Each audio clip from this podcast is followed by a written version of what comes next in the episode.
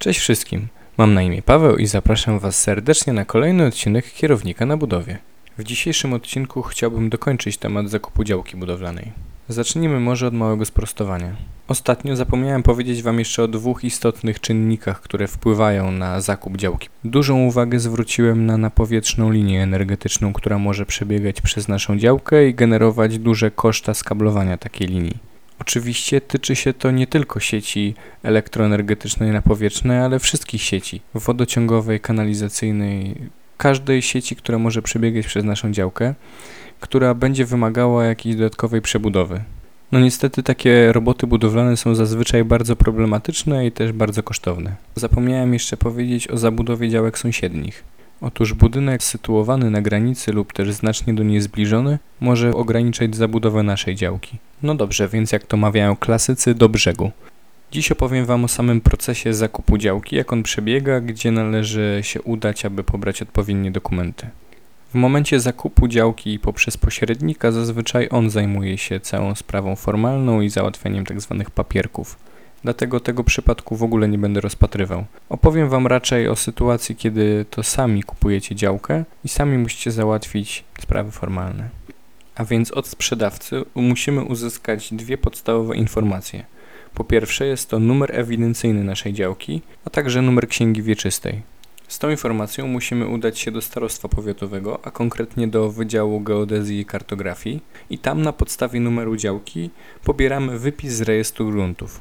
Z tego wypisu możemy dowiedzieć się m.in. czy nasza działka jest działką budowlaną oraz z jakiej kategorii gruntem mamy do czynienia.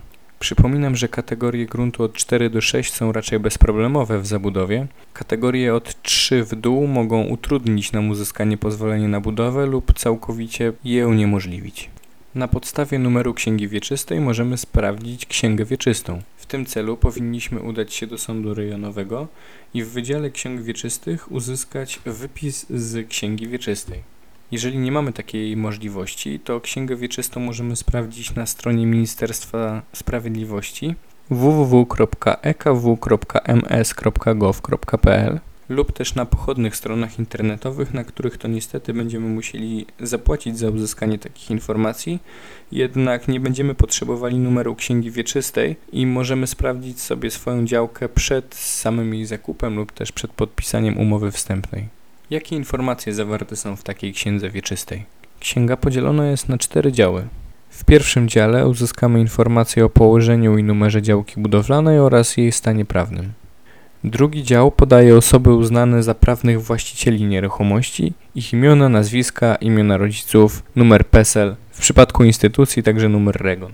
W dziale trzecim znajdziemy informacje o ograniczeniu praw rzeczowych, rozporządzenia nieruchomością czy ustanowienia praw osobistych lub roszczeń, która dana nieruchomość nosi na sobie. Znajdziemy tutaj m.in. informacje na temat roszczenia osób trzecich na skutek umów przedsprzedaży, dzierżawy czy prawa odkupu, pierwokupu lub najmu. No i dział czwarty, chyba najistotniejszy, w którym to dowiemy się o hipotekach czy innego rodzaju obciążeniach danej działki. Dokładnie opisane są tutaj rodzaje hipotek, czego one dotyczą, na czyją rzecz zostały ustanowione, na jakie kwoty, waluty i na jaki zakres. A więc podsumowując, mamy już spełnione wymagania, o których mówiłem w poprzednim odcinku, czyli mamy wybraną swoją działkę budowlaną. Miejscowy plan czy tam decyzja o warunkach zabudowy pozwala nam na zaprojektowanie budynku, jaki sobie wymarzyliśmy. Księga wieczysta działki jest czysta, klasa i rodzaj gruntu pozwalają na budowę. To nie zostało nam nic innego jak udanie się do notariusza, bo to właśnie tam podpiszemy właściwą umowę notarialną i sfinalizujemy zakup naszej działki. Po podpisaniu tej umowy oraz opłaceniu podatku od czynności cywilnoprawnych, który wynosi 2% od kwoty zakupu, a także opłaceniu procedur notarialnych, notariusz składa wniosek o zmianę właściciela działki. Takie koszta notarialne przy standardowym rozmiarze działki oscylują w granicach 5000 zł. Pamiętajcie, żeby doliczyć to do całkowitego kosztu działki budowlanej. W momencie otrzymania listu z sądu stajemy się prawowitymi właścicielami działki. I takim oto sposobem dobiegliśmy do końca. Mam nadzieję, że materiał był pomocny, i rozjaśnił Wam tą skomplikowaną procedurę. Jednocześnie przypominam, że wszystkie osoby, które wyślą tak maila zaczepnego na mój adres kierownik na budowie otrzymają ode mnie materiały pomocnicze, w których to streszczę wszystko to, co do tej pory powiedziałem. Tymczasem żegnam się z Wami i zapraszam na kolejny odcinek Kierownika na budowie.